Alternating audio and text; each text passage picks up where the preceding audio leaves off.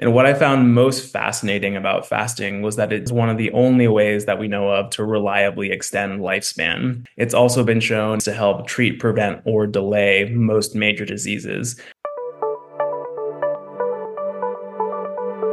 There. Welcome to the Biohacker Babes podcast. We are your hosts. I'm Renee, a certified nutritional consultant with a master's degree in nutrition. What's up? And I'm Lauren, functional diagnostic nutrition practitioner and CHEK movement specialist. We're sisters and we're joining forces to empower you to become your own biohacker and upgrade your life. Our mission is to provide actionable steps so you can optimize your health, strengthen your intuition, and support your body's natural healing abilities because life is too short to not feel your best every single day. Thank you for joining us and welcome to the show. Hello, everybody. Welcome to episode 234 of the Biohacker Babes. My name is Renee. I will be your host for today's episode. I am missing my longtime co host, Lauren, my sister, fellow biohacker babe. We have done every episode together until today, but uh, she is prioritizing her health today. And so she couldn't be here. And whatever that means to you all today, prioritizing your health, I hope you are doing it. That's what we advocate here on the show. But I do have a guest coming on for you today. We have Dr. Chris Rhodes from Mimio coming on. And man, we get into some really cool science behind fasting, how we can mimic fasting with some really novel ingredients. I'm not going to share those with you yet. Stay tuned for that. But he was just such a wealth of information, and he really brings this fun energy to a pretty scientific discussion a little bit more about him. So, Dr. Chris Rhodes, inspired by the power of fasting to enhance lifespan, co founder Dr. Chris Rhodes spent years researching the human body's response to a 36 hour fast and how it could unlock our built in longevity bioprograms. In 2022, the first ever prototypes of Mimio were made, third party certified and clinically validated to recreate the effects of fasting even during a meal. Just this past year, Mimio launched its daily biomimetic cell care, helping people across the country harness the transformative power of their own biology to enhance their health span and live at their peak. So, if you are new to fasting, if you're experienced with fasting, wherever in between, I promise you this episode is for you. You know, especially if you have struggled with fasting, you know, Mimio can really come in and help with that. Um, but it also can mimic fasting if you don't even want to do fasting. So lots of variety. Really, this episode is for everyone. And I'm excited to bring you this conversation. Let me bring him on. Welcome, Dr. Rhodes, to the Biohacker Babes podcast. Thank you so much for joining us or joining me today. Yeah, I know. Yeah, the the big uh, the big reveal. There's only one. There's only one. Surprise, surprise. Well, thank you. We've been wanting to get you on the show for so long, so we are like, we got to just record this. I want to get this out to everybody. Uh, we are going to be doing a deep dive on the science of fasting, how we can maybe mimic fasting with some really novel ingredients that you've been studying. Um, really exciting stuff. But before we get into more of that, I would love to hear because I don't know your mission and like what what started your journey on getting interested in fasting and yeah. researching these ingredients yeah, yeah, absolutely. So, uh, give folks some context, I'm Dr. Chris Rhodes. I'm the CEO of Mimio Health, which is a biomimetic human health company, which essentially means what we're doing is studying actual human biology in these interesting regenerative states of the body, whether that's fasting or exercise or cold exposure or meditation or what have you, and then finding out what's going on and is there a way that we can kind of recreate the benefits of those states but without actually, you know, having to fast in this case.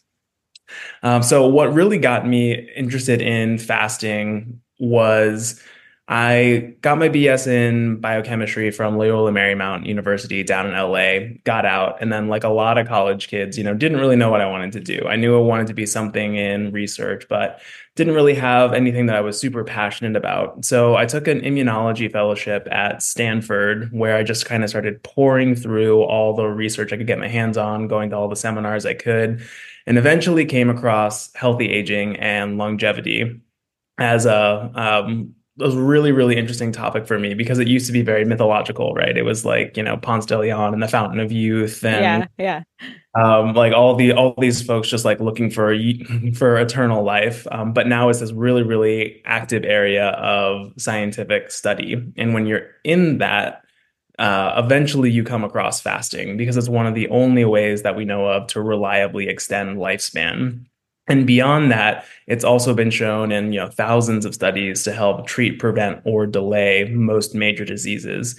And what I found most fascinating about fasting was that it does all of that without actually adding anything into the system. So it's not like this superfood or this wonder drug or you know like a drink from the fountain of youth, right?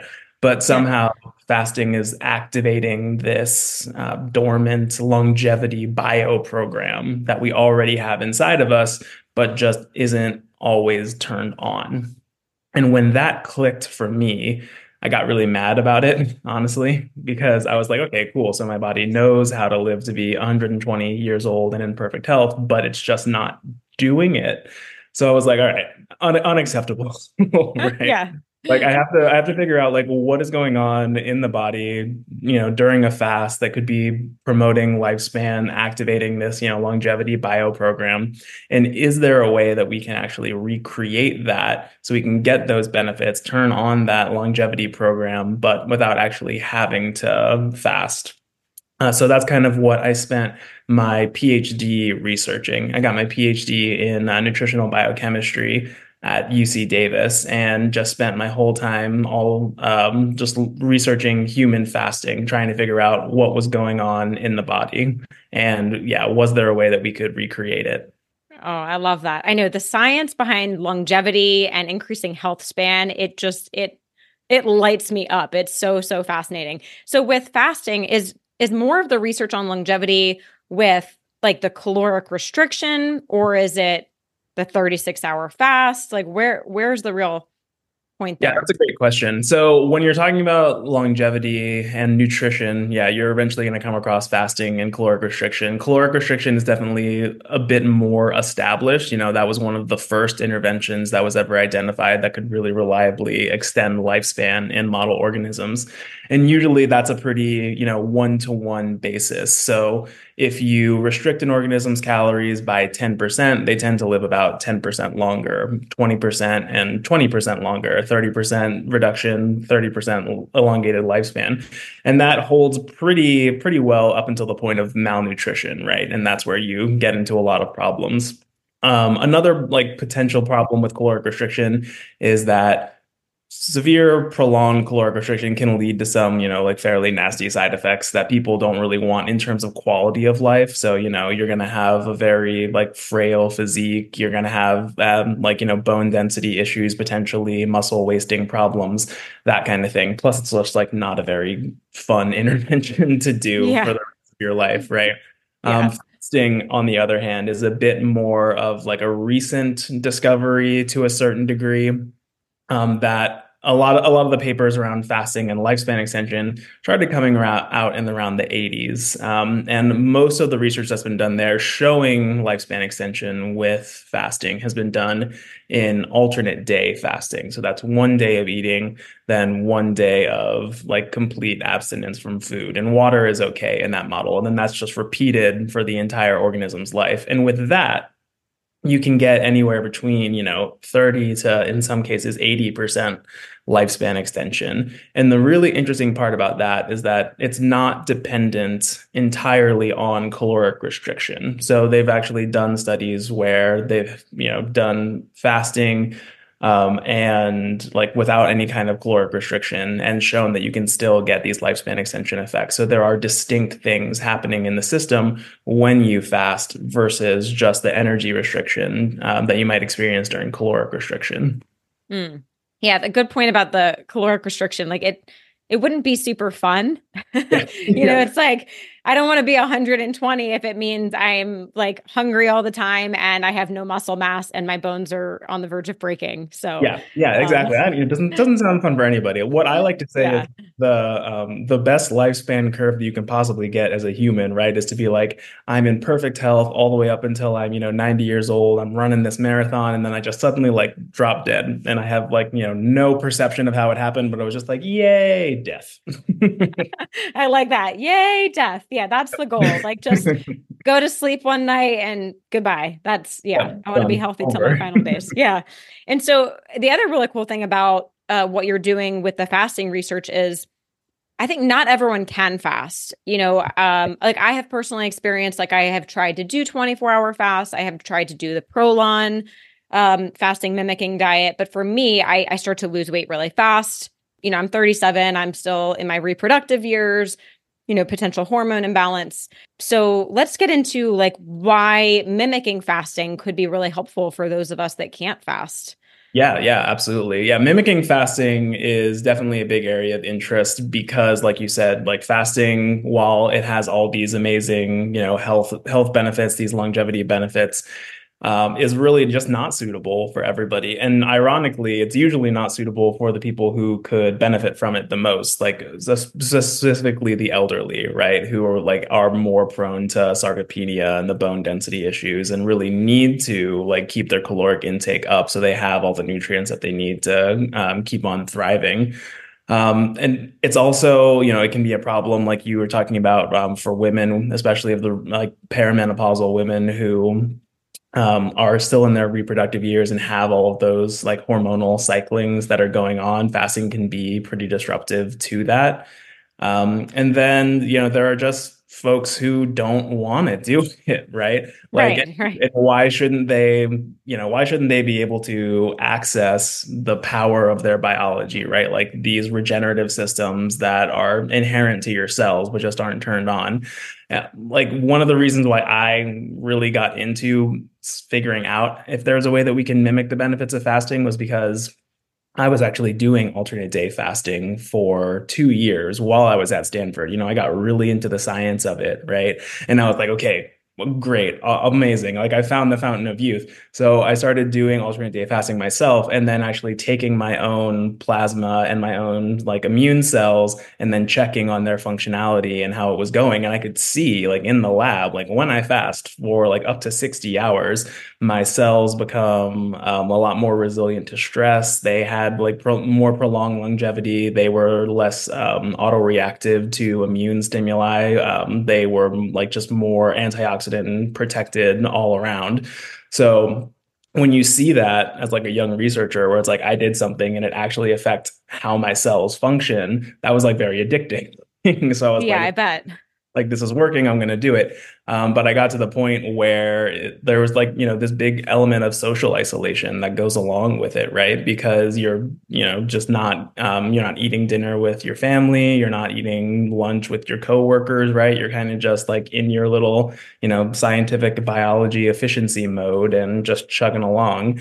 Um, and so one one day I was out on my uh, with my family on a vacation. My sister was there, and I was still doing alternate day fasting, even on the vacation. And she was like, Chris, like, you know, you're you're gonna live longer, sure, but like what's the point of living longer if you have to live less? And that really resonated with me. And I was just like, okay, like maybe she's got a point. Maybe there's a better way to do it. yeah. Thanks, sis. That was some yeah. good mm-hmm. inspiration mm-hmm. there. Very yeah. good advice there. Yeah. important, folks. yeah. I mean, because I, a huge part of biohacking that I think is really important too is the social connection and having community. And Lauren and I talk about this all the time on the show. Like, yeah, we can have all the greatest biohacks and just stay home all day where we have the clean air, clean food, do all the things. But if we're not out and about socializing with people, we're missing a huge part of something that can boost longevity. So, yeah, exactly. I love that you said that. I think that longevity is like quality of life is really i think one of the most important components to longevity right like you were saying before yeah. no one wants to be like yeah i lived to be 120 years old and 20 of those years was like spent bedridden or like cloistered inside in like an airtight chamber with like red lights just like constantly beaming in right yeah, like something out of Star Trek. Yeah. And yeah. and no friends. It's like, yeah, you're gonna outlive all your friends and then yeah. and then what? So Yeah, I am preserved. yeah, yeah. Well, that's that's a good inspiration. I love that your sister chimed in about that. So I will I, I want to get into the ingredients because yeah. I, I think these are so so fascinating. But before we do that, something that I think is really important for you to share because we haven't really talked about this on the show is mTOR versus AMPK. Mm, and sure. maybe you can explain kind of like a 101 101 like what those are, what they're doing, why we want both happening in the body. Yeah, absolutely. So mTOR stands for mammalian target of rapamycin um, because that was actually, you know, the way that they originally discovered it. Um, rapamycin is one of the, you know, another one of the one of the anti-aging interventions, right? And its primary target is mTOR, and mTOR is essentially a growth um, stimulating pathway within cells. And it's one of the primary growth stimulating pathways. So it's kind of telling your cells, like, all right, let's utilize protein, let's build stuff up, let's um, divide and make new cells. And it's really important for things like muscle growth and development, specifically in adolescence. Um, it's also been pretty highly associated with the aging process. And when you think about that, it makes a lot of sense because um, cells only have a certain amount of times that they can actually divide, right, and make new cells. This is called the Hayflick limit, the amount of divisions a cell can do before it essentially becomes um, inert and can't divide anymore, become too much, uh, too damaged, accumulated too much damage over time. So if you have high mTOR stimulation, stimulating cells to constantly divide, then you can, you know, really reach that limit a lot, um, a lot faster and you can accumulate a lot more damage over time because when cells are in this like high growth mode they're usually not operating very efficiently and they're usually not operating very clean either mm. so like you know yeah. they'll be unraveling DNA left and right. They'll be creating a lot of proteins, not necessarily, and like, you know, not really cleaning up after themselves. You're not going to be stimulating like autophagy, cellular recycling. They're just kind of going to like go as fast as possible because if something goes wrong, whatever, I'll just make a new cell, right? So that's kind right. of, you know, mTOR is this master, um, this master control pathway for, you know, stimulating cellular growth and these um, anabolic pathways that are and really, that could support cancer growth Yes, exactly. There mm-hmm. too, right? Okay. Yeah, that that's a big problem with overstimulating mTOR. Um, is that you do like with more cell division, you just have a lot more chances of getting having something go wrong and having a cancer cell develop. So rapamycin as a drug, what I actually don't know how is that working in the body. What is that doing? Yeah, so rapamycin is essentially like it's targeting mTOR and just not it's in it's inhibiting its activities. So that's essentially it. So by inhibiting okay. mTOR, it um, causes lifespan extension because you're basically pumping the brakes on that um, like overstimulation of growth. Got it. Okay. So on the other side of that coin is AMP kinase, and AMP kinase um, is really interesting. AMPK. Um, is really interesting because it's essentially um, it's part of more of the catabolic pathways. Um, so it's something that gets stimulated a lot in caloric restriction, a lot during fasting, and it's actually a um, it's really highly associated with lipid metabolism and restricted energy metabolism as well. So it's something that, you know, its stimulation is like kind of like a counterbalance to mTOR in certain ways, in that it's going to really tell cells, like, all right, let's not grow. Let's like focus on this metabolic efficiency. Let's, you know, start mobilizing our um, stored energy so that we can um, so that we can kind of like you know keep ourselves alive during these periods of energy restriction um, and then let's also turn on a lot of these processes that we associate with caloric restriction and fasting like you know the cellular protective mechanisms the dna um, conservation and repair um, AMP kinase activation is usually pretty important for autophagy as well. So the breakdown of dysfunctional parts, like to their constitutive um, constitutive proteins, and then like re reformation into new and uh, functional proteins and organelles. Mm, okay, awesome. Thank you for that explanation. And so with AMP kinase, do we so fasting can support that? Um, what about like other biohacks like cold thermogenesis or saunas. Yeah. Does any of that support? Yeah, that? yeah you'll you'll see anything that anything that stimulates energy metabolism um, or anything that stimulates fat metabolism specifically usually ends up being an amp kinase activator so cold exposure therapy for sure okay. because that's like really activating uncoupling which you know tends to result in white fat to brown fat beiging through mitochondrial biogenesis and all of that is kind of like fat metabolism 101 right we're going to start burning through fat so we can make heat in response to this cold and AMP kinase is definitely going to be a part of that equation. Um, some other ways, there, there are a lot of different activators of AMP kinase that like one of them best well known is metformin. So like that's kind of you know mm. the the counter uh, to rapamycin. So that rapamycin inhibits mTOR, metformin stimulates AMP kinase. Um, another really popular one in recent days is berberine. Um, uh. that's you know that's kind of been touted as like nature's Ozempic, which again makes sense because we're stimulating AMP kinase, which is kind of that you know catabolism breakdown, fat metabolism kind of pathways. Um, you know, and then like berberines, you know, been shown to be a, a, a very good AMP kinase activator. And then of course we can get into this later, but a lot of the Mimio um, ingredients are also AMP kinase activators.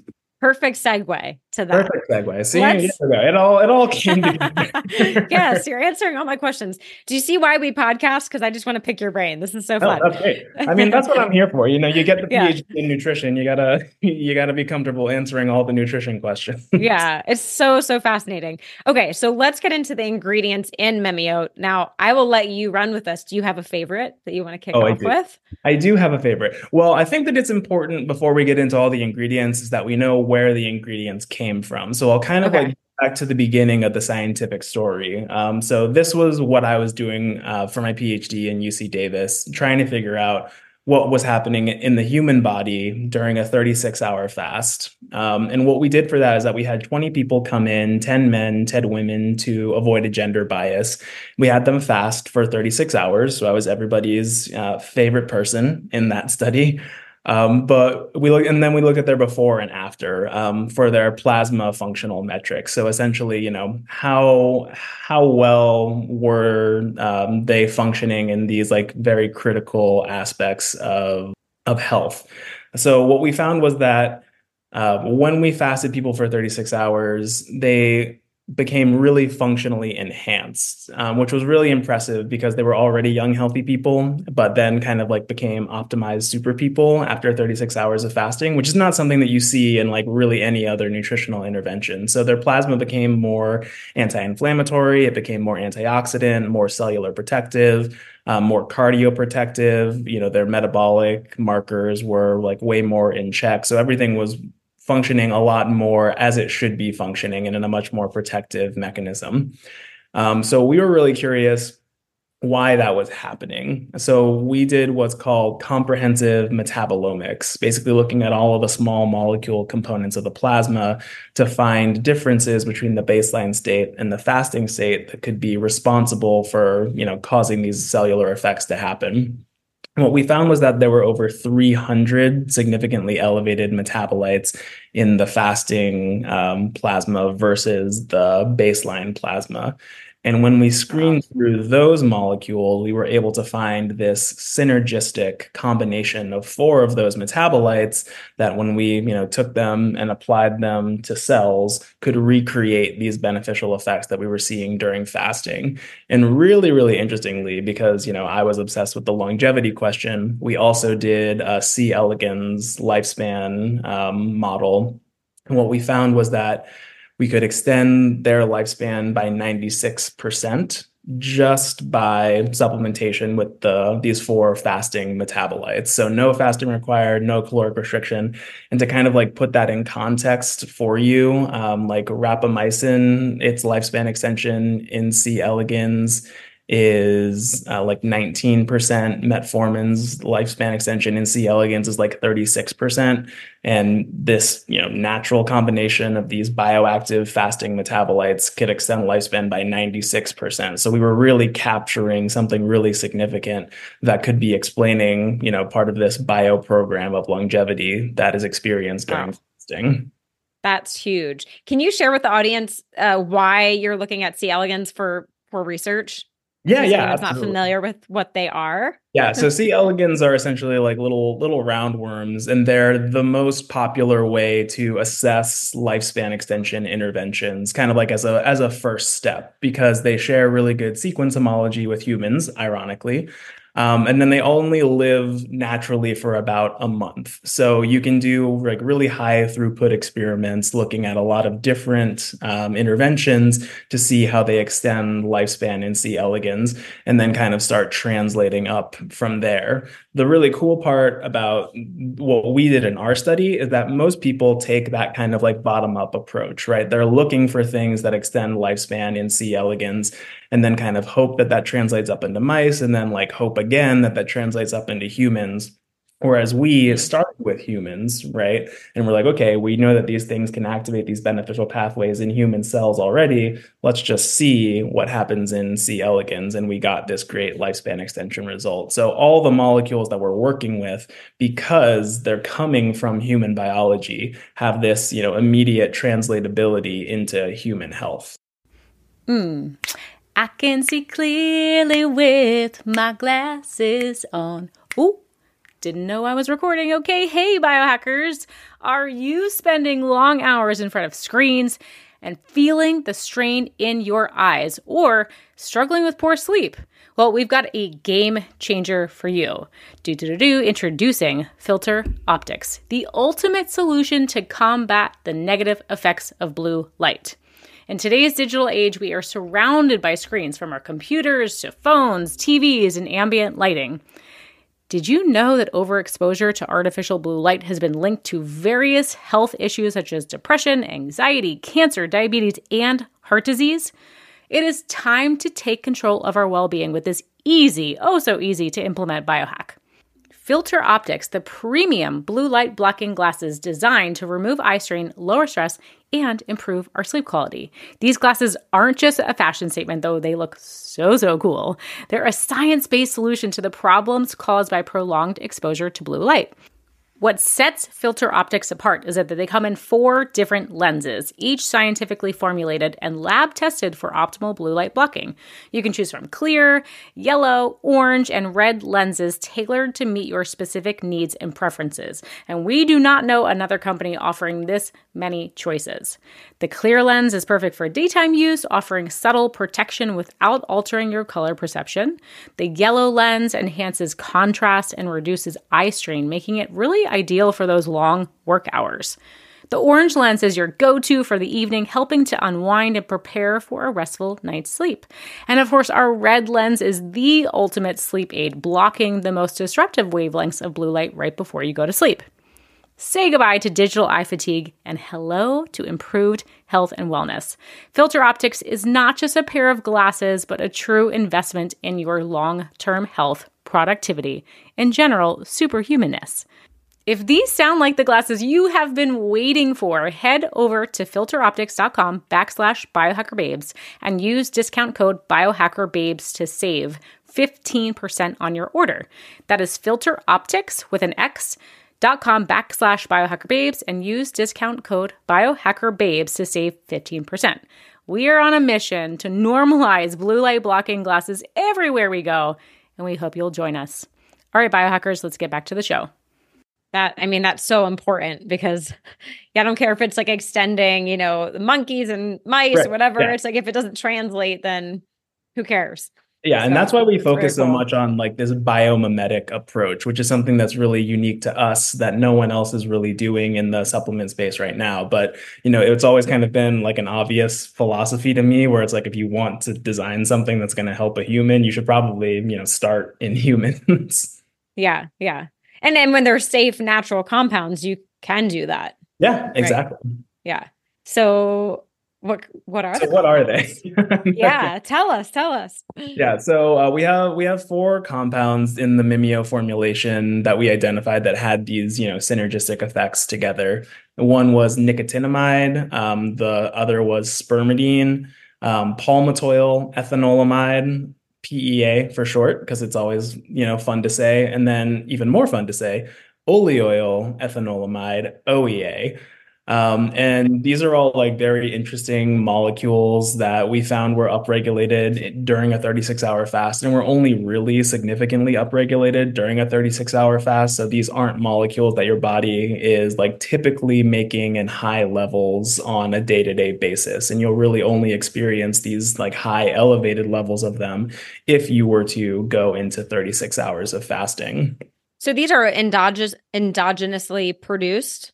Yeah, that's right. Fa- okay, wow. That's right. Yeah. So every yeah, everything that we identified from the fasting study are all natural molecules that the body produces in response to fasting. And usually, like especially in the case of these four, uniquely produces in response to fasting. So you won't just get them on a normal, you know, like day-to-day, three meals plus snacks kind of eating regimen.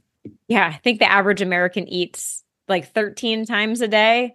Oh my gosh. I think if they count like every time they put something Yeah, with calories in, like counting drinks, snacks, yeah, it's that's crazy. Yeah, that that is a bananas statistic to me. Yeah. and that's the average. Yeah. And there's people like us that are keeping that average way low. So so- someone know, is on yeah. the high end.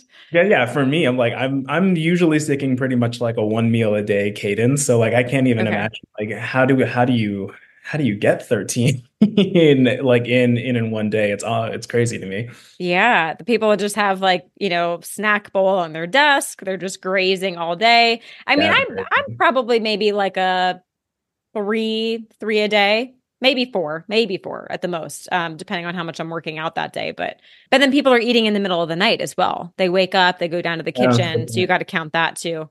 And maximizing their waking out. yeah, yeah. But no one listening is doing that. I know. I know our listeners know better. Great. So let's talk about maybe nicotinamide because I think this is a really popular compound. You know, a lot of people are saying, you know, NAD for longevity, the IVs and all the things are becoming really popular. So let's let's start with that one. Yeah, absolutely. So yeah, nicotinamide is essentially, you know, the big precursor um, to NAD, and it's a little bit distinct from some of the other um, the other NAD precursors that are out there right now, like nicotinamide riboside and nicotinamide mononucleotide, because it's kind of even more upstream from both of those molecules as well. So nicotinamide is probably, you know, the the most well studied of all of those because we've been able to study nicotinamide for decades and decades, you know, before now. So there's a really robust amount of clinical evidence for its uh, beneficial effects. But we do know that, you know, one of the primary things that it does is increase cellular NAD levels. And that's really important because um, NAD is essentially the primary nutrient sensing uh, molecule in your uh, in in your in your cells. One of the primary ways that your cells will sense the actual energy state of their compartment. Um, so the if you- when you have more NAD plus versus like NADH, um, then you'll be sending that signal that there's not a lot of energy around. You're probably in like a caloric restricted or a fasted state, and then that kind of behaves as this master uh, master signal to the rest of the cell to start putting those catabolic fasting pathways in place, starting to um, alter DNA transcription through SIRTs, right? To um, protect the DNA, but then also like, you know, not produce as much, start maximizing metabolic efficiency, start putting autophagy like in in place. And so that's primarily what nicotinamide is doing. We also identified from the data set um, that one of the one of these really interesting metabolites was 1-methyl nicotinamide, which is a downstream product of nicotinamide metabolism. Um, and so that actually has its own kind of distinct effects. It used to be the thought of as this breakdown product of nicotinamide that didn't really do anything, but now like more and more recent evidence has shown that it has these cardioprotective effects, it has these exercise performance effects, and these pretty powerful anti-inflammatory effects as well. And that's something that, thanks to the nicotinamide supplementation, uh, we've been able to show gets pretty highly upregulated in the body um, just through nicotinamide supplementation. Your body kind of like produces it from that. So that's something that like you know we're we're focusing on like raising up as well. So both increasing NAD levels and then the circulating levels of 1-methyl nicotinamide. Mm, okay. And what about dosing with that? I know, I mean, you've done a lot of research on what Yeah. dose to put in Mimio to actually see results. Yeah, yeah, for sure. So, yeah, we actually did a pilot clinical study that was looking at um, like the pharmacokinetics and like the dosing of the actual formulation, and we were able to show. Um, what we did for that was basically did a low dose, medium dose, and high dose that translated to you know one x 2x and 3x of the various concentrations of the molecules. Um, and what we found was that um, even the low dose was like effective at achieving a lot of these beneficial effects of fasting, raising the levels of circulation of all of these fasting metabolites within the body, um, even during a meal. That was kind of like the big significant thing. What we did for that was we had people come in eat a standardized breakfast alongside a placebo, um, and then we assessed their plasma functionalities and their blood concentrations of the metabolites. Uh, then we had those same people come back, eat that same standardized breakfast, but then with supplementation with Mimio and did the same thing. And what we found was that, you know, when people ate the standardized breakfast alongside the placebo, there was this big loss of plasma functionality, right? So um, their mm. plasma became more pro-inflammatory, less antioxidant, less cardioprotective. You know, their uh, metabolic, their metabolic markers were all over the place, which is really typical of the post-prandial response, the post-eating response. Yeah all this foreign material coming into the body, all of these nutrients kind of throwing the system out of homeostasis into metabolic chaos. Um, and of course, you know, none of the fasting metabolites showed up in circulation then because it was just the placebo. What we found in um, the Mimio supplementation arms was that not only were we able to prevent all of that loss of function that happened from the meal, we were actually able to add gains of function on top of that that mimicked what we saw when people were fasting. So instead of being pro inflammatory, their plasma became anti inflammatory and antioxidant and cardioprotective and had better uh, metabolic markers. So, like, really, really interesting being able to yeah. recapitulate these fasting benefits, even when people were eating and even at the low dose of these molecules. So, what we have in there right now is kind of this, like, uh, as as what's sold as the product is this um, is this combination of the molecule that we identified, you know, had this clinical efficacy through our dosing studies. Awesome. All right. I'm sure everyone's really excited to hear they can still eat. Yeah, exactly. you can still eat and take this. That is the good news. Yeah, very cool. And then if I can jump to spermidine, yeah, how did you come across that? And I'm going to jump ahead and also ask can you take too much spermidine? What's up, biohackers? Do you know if you're getting enough magnesium? Because four out of five Americans are not. And that's a big problem because magnesium is involved in more than 500 biochemical reactions in your body and probably many, many more. So, today we want to talk to you about the most common signs to look for that could indicate that you are magnesium deficient. Listen carefully because there's going to be a special offer happening at the end. But here's the list Are you irritable or anxious? Do you struggle with insomnia? Do you experience muscle cramps or twitches? Do you have high blood pressure? Are you constipated sometimes? There are dozens of symptoms of magnesium deficiency, but really these are the top and most common ones we see today. Now, what most people don't know is you can't just run to the store and grab any magnesium supplement off the shelf because a lot of them actually don't work. They're using really cheap magnesium and then your body can't even absorb it. And that's why we really like recommending Magnesium Breakthrough. It's full spectrum magnesium. It has seven unique forms of magnesium in it, and then your body can actually use those and absorb them. And what's really cool about Bioptimizers in general if you don't like the supplements, you can get a full refund, no questions asked. They're so confident behind all of their products that they offer a 365 day money back guarantee. So, if you're concerned about your magnesium levels and you want to give it a try, head over to bioptimizers.com slash biohackerbabes. I'll put that in the show notes too, so it's easy to find. And then use promo code at checkout, biohackerbabes10. That will get you a discount. Plus, if you act fast before they run out, they are offering two travel size bottles of the magnesium breakthrough with your order. All right. So bioptimizers.com slash biohackerbabes. All right. Let's get back to the show. Yeah, it's an interesting question. Um, so spermidine, spermidine is interesting. Like number one, it's got a goofy name, but that's just because of where it uh, it was first isolated, right? Um, but it's one of the, it's most well known for being an autophagy inducer, essentially. Um, so that's like again that cleanup and recycling cycle that the cell will go through, especially in times of energy restriction, because one of the primary purposes of autophagy is to break down anything that's dysfunctional um, and then recycle those components into new functional things so that we can harvest as much energy as possible and be as metabolically efficient as possible when we need to be the mechanism of action of spermidine is interesting because we don't entirely understand it right now, um, but we know that spermidine is inhibiting an inhibitor of autophagy, but it's not, you know, like directly like inhibiting mTOR or some one of these other master pathways. In mm, terms okay. of whether or not we can take too much spermidine, I would say that we, by and large, are probably not taking enough spermidine. Um, what we, you know, there there's been um, there's been food analysis studies um, showing that like a um, like the optimal levels of spermidine are probably around like 28 to 30 milligrams per day.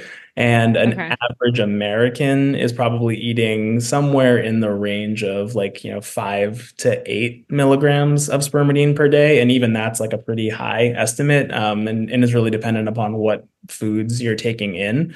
Um, most spermidine supplements out there right now will be anywhere between five to 10 milligrams. Um, and that's because of kind of two reasons. One of them is because of the expense of getting purified spermidine right now, because it's a pretty new molecule. There's not a lot of established supply chains in place. Um, but then number two, there's like still some you know, like still some regulatory concerns from the FDA just around you know like what the upper upper limits might be. Um, but I I would say that as we you know, like continue to move forward in like our scientific understanding, uh, we are going to see higher and higher doses of spermidine, and I don't think it's going to be a problem.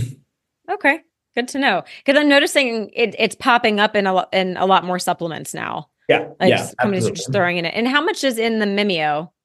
Yeah, uh, so Mimio contains uh, a daily dose of Mimio contains five milligrams of spermidine, okay. and that's a little bit less than what you'll see in some of the other supplements.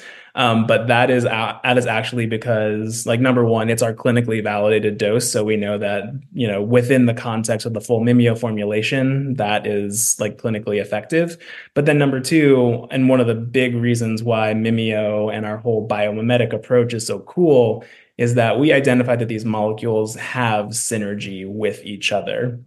So when we were looking at that C. elegans lifespan extension curve, you know, we looked at the full Mimio combination together, of course, but then we also looked at the individual ingredients. And what we found was that on their own, they could all extend lifespan by, you know, 5%, 10%, you know, 24%, whatever it was. But together, they got to that 96% lifespan extension mark. And you saw that mm-hmm. in the in the cellular assays as well. They all performed well on their own but way way better together. So we use the dose of spermidine that we have right now because in combination with all these other molecules you know you're getting a much higher effective dose and just effect in general um, because the molecules are working together. Got it. Yeah the synergistic effects makes yeah. such a difference. So, okay. Very cool. Yeah, I'm a big fan of spermidine. Actually, Lauren and I have both seen um, it helps a lot with gray hair. Yeah. Yeah. it's yeah, like, I mean, uh, you know, hopefully it's also making us live longer, but the beauty effects, uh, that it doesn't hurt to I mean, have that. that. That's one of the that's one of the things about nicotinamide too. It's really, really great for your skin.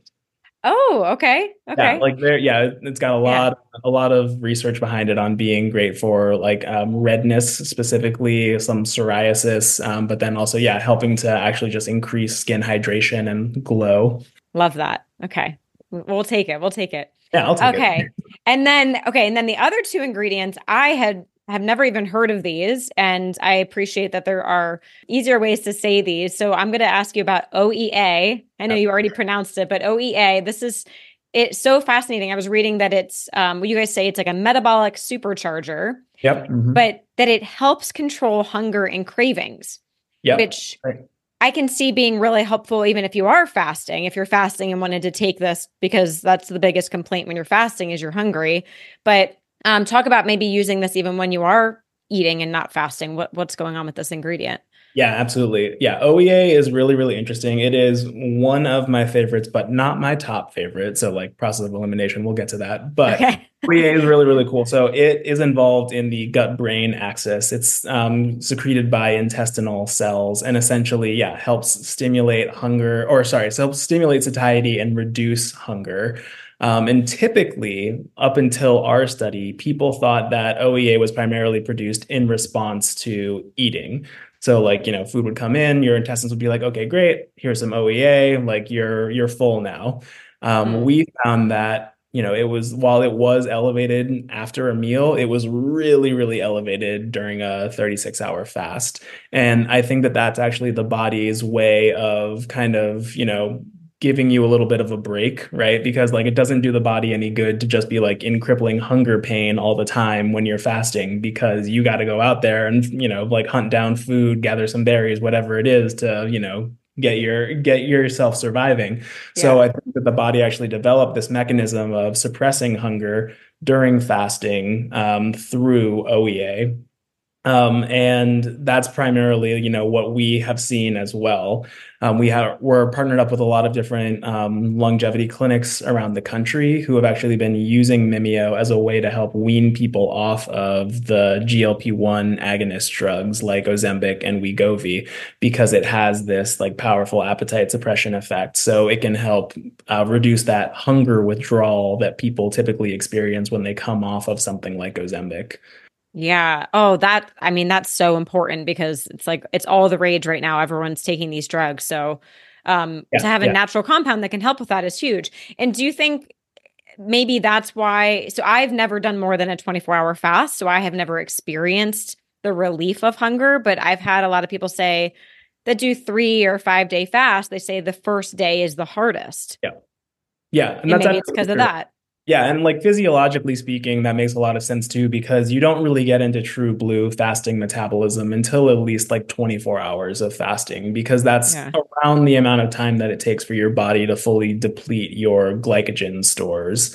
Um, and really start switching over from carb metabolism, glucose metabolism to like fat metabolism and ketone body metabolism. And that's really where you see a lot of the benefits of fasting start to appear. Right, right. Yeah, that like ketone high that people talk about. I can't say that I've really experienced that. I mean, I've taken exogenous ketones and felt a little mental boost, but never from like a pure fast. So yeah, yeah, that's and fascinating. That's, that's fair. Like a, th- a three day fast is definitely something that a lot of people will never really experience. So like kudos, yeah. kudos to your friends. yeah, I mean, eh, I'm talking about biohacker friends, you know, yeah, that have done all the things. Yeah. all the experiments. But yeah, okay. what's really interesting about OEA too, like, you know, to your point of like being that like, you know, beneficial when you actually fast. Um, you know, Mimio, while yes, we've shown that it can be used as a fasting mimetic and get these benefits of fasting even when you're eating. Um, I it's actually like really great as a fasting enhancer as well uh, because you know a lot of people typically aren't getting to that 36 hour mark right? And these mol- these metabolites yeah. that's when they're really going to be elevated. So we can kind of help to accelerate the benefits of the fast that you're going to get give you the longer term benefits uh, in a shorter fasting window while also helping make the fast itself easier with these cool effects on hunger suppression and mood elevation and um, you know energy production Mm, that's great. So could you could you up the dose during a fast or would you still keep it to the normal servings? Yeah, sure. I mean, you it depends on what kind of fast that you were doing. I would say if you're going beyond a 36 hour fast, you probably don't really have to take Mimio because your body's going to be producing these metabolites already. Although Mimio can be right. really helpful to kind of like transition you in there and kind of like, you know, maintain that appetite suppression effect. Um, but yeah, like if you're if you're gonna do more than a 36 hour fast, you're gonna go to like 72 hours. You can use Mim- Mimio to like transition into that, but once you get into the later stages, it probably won't be all that necessary. Okay, yeah, that makes sense. Okay, last but not least, I'm gonna guess oh, that yeah. I'm gonna guess that PEA is your favorite. PEA is my favorite. I really, really love PEA, and I love it for two reasons. Um, number one, it was our best individual lifespan extender. So, like on its own, it could extend lifespan by around 36%. Um, so, like, you know, behaving as powerfully as metformin does in that same model, but um, it does it at nanomolar concentrations. So, like, it's a really, really powerful, um, really, really powerful molecule that has these really outsized effects at these like lower dosages that you can actually, you know, experience as a human. Whereas, like, a lot of the longevity studies that end up happening in mice were using incredibly high dosage that you can't really even approach with current supplements. So, PEA and OEA, um, you know, they're they're both like very, very powerful at these very low, um, low concentration levels because they're lipid derivatives and they're like um, they're just that's kind of where you see the best bioactivity. Usually lipids are really, really bioactive at really small concentrations, whereas water soluble things um, tend to need higher concentrations to achieve things. Um, so that's one of the reasons why I really like it. It's our best lifespan extender at the lowest concentration. Another reason why I really like it is because it has more of the tangible like effects you can feel on a day-to-day basis. So it's involved in the it's an endocannabinoid. It's involved um, in traveling to neurons and actually stimulating the secretion of anandamide, which is one of the body's like bliss molecules. So it's been shown in clinical studies to be really helpful for um, mood elevation and helping to um, helping to treat some um, neurodegenerative disorders and some mood disorders as well, like schizophrenia, anxiety, and depression. Um, but then it also has this really powerful pain relief effect that's been proven out in multiple multiple clinical studies as well. Um, in addition to then having also very powerful like effects on neuroinflammation. So really great for cognition really great for brain health helps to actually like reduce overall pain while also you know like reducing systemic inflammation, um, decreasing gut permeability, um, decreasing gut inflammation, things like that. Just like tons of tons of cool stuff on PEA as kind of this master regulator of the of the like immune system and pain system. I kind of think about it as your body's natural CBD, right? Mm. Because it has that mm-hmm. like endocannabinoid thing and operates through the CB1 and CB2 receptor, but it's totally WADA compliant and just like, you know, a natural human molecule. So that's why I really like PEA because with the first time that I took it, it was one of those things where I was like, I can actually feel this working. oh, um, nice. And I was and I got really excited about it. Some people don't like, you know, I'm I'm more sensitive to PEA than others are, but it was it was the thing for me that kind of just lit me up and I was like, wow, like this product is like is is working for me and it's giving me these day-to-day benefits that I really enjoy. Nice. Yeah. It's always nice to uh, feel something with a product. I, I think people are looking for that. I mean, I, I'm, I will happily take things because the research is there, but when you feel something, it's like an added added benefit.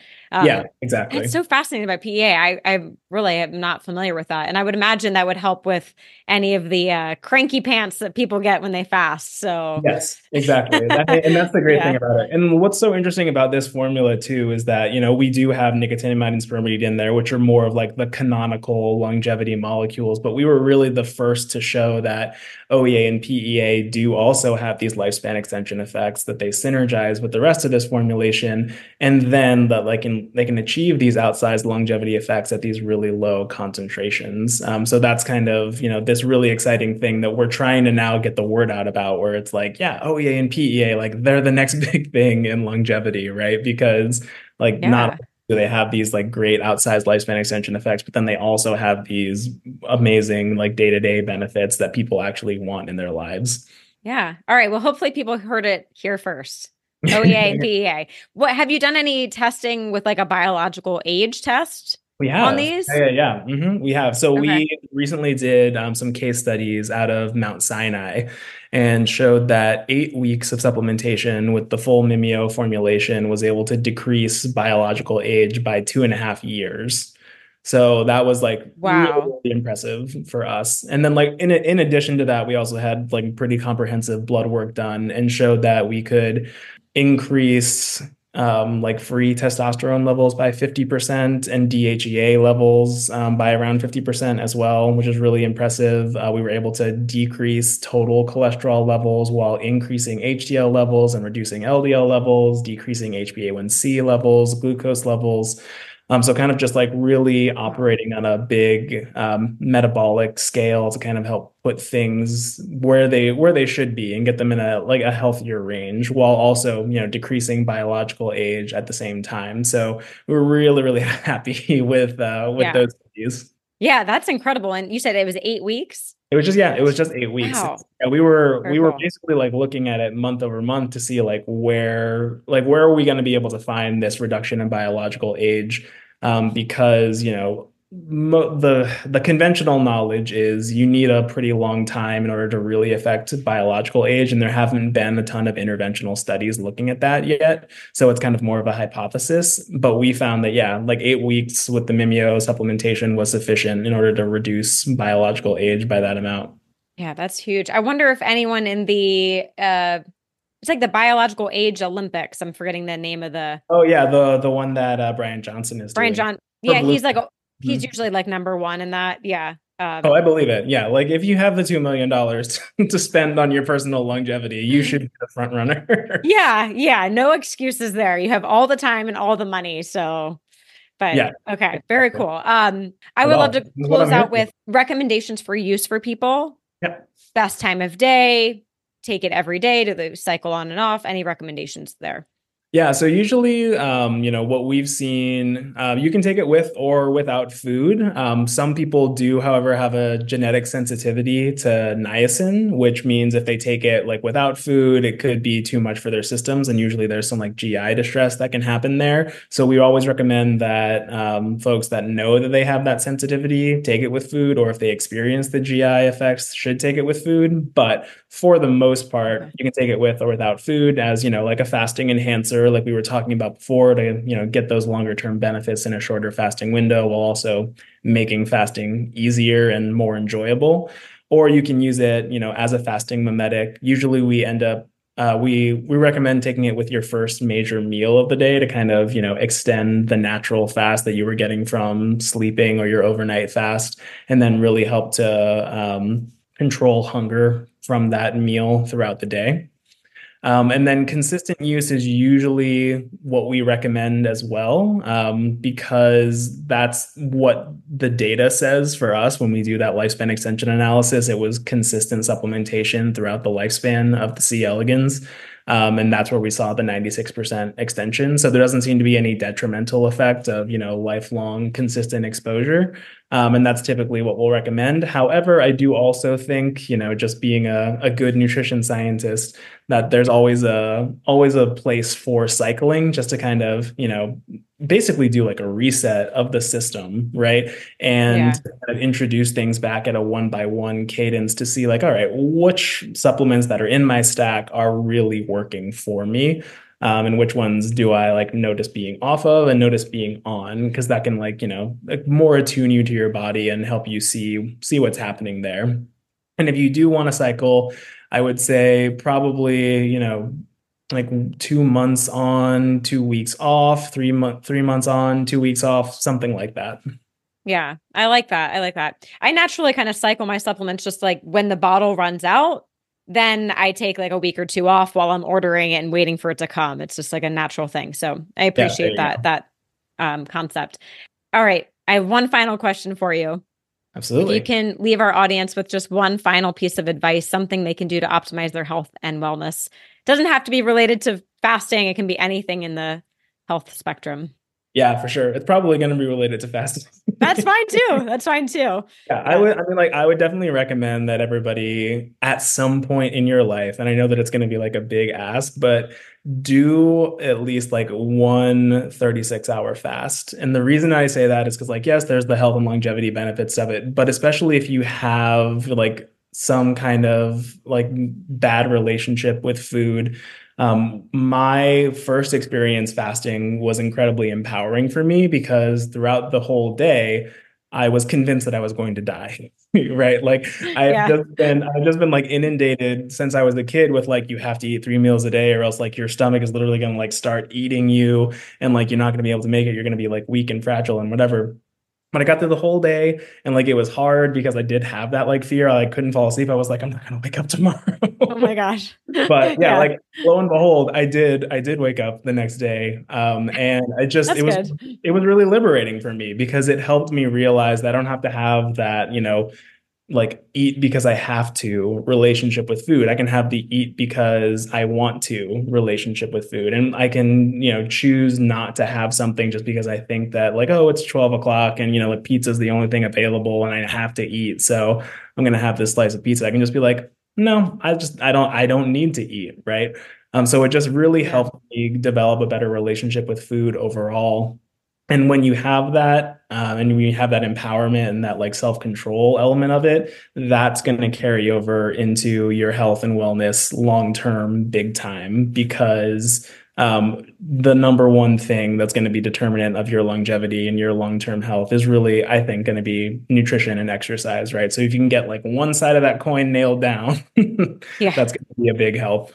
Yeah Great advice. Okay, maybe I'll revisit the 36 hour fast personally, but I'll I'll add the Mimio to my routine to There you go. We're here we're here to help make it easier. Thank you. We need that. We need that.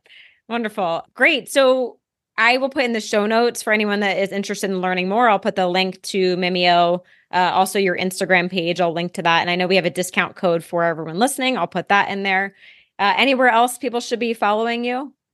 Um, yeah, you can see us at mimiohealth.com, M-I-M-I-O health.com, and then at Mimio Health across all channels. And if you want to see more of me, I also have my own personal TikTok that's at that nutrition doctor dr not actual doctor. Um, and yeah you can watch me scream about nutrition into my bathroom mirror because what else is tiktok for? That's great. I'm gonna go check you out on tiktok right now All right, Dr. Rhodes, thank you so much for joining me today. Um, I really enjoyed chatting with you. Yeah, it's been such a great time. Thanks for having me. And thanks to everyone that tuned in. We will see you next time.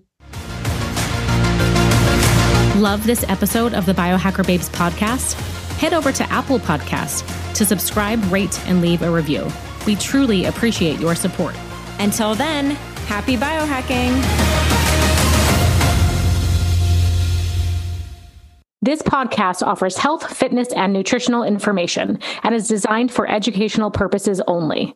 You should not rely on this information as a substitute for, nor does it replace professional medical advice, diagnosis, or treatment. If you have any concerns or questions about your health, you should always consult with a physician or other healthcare professional.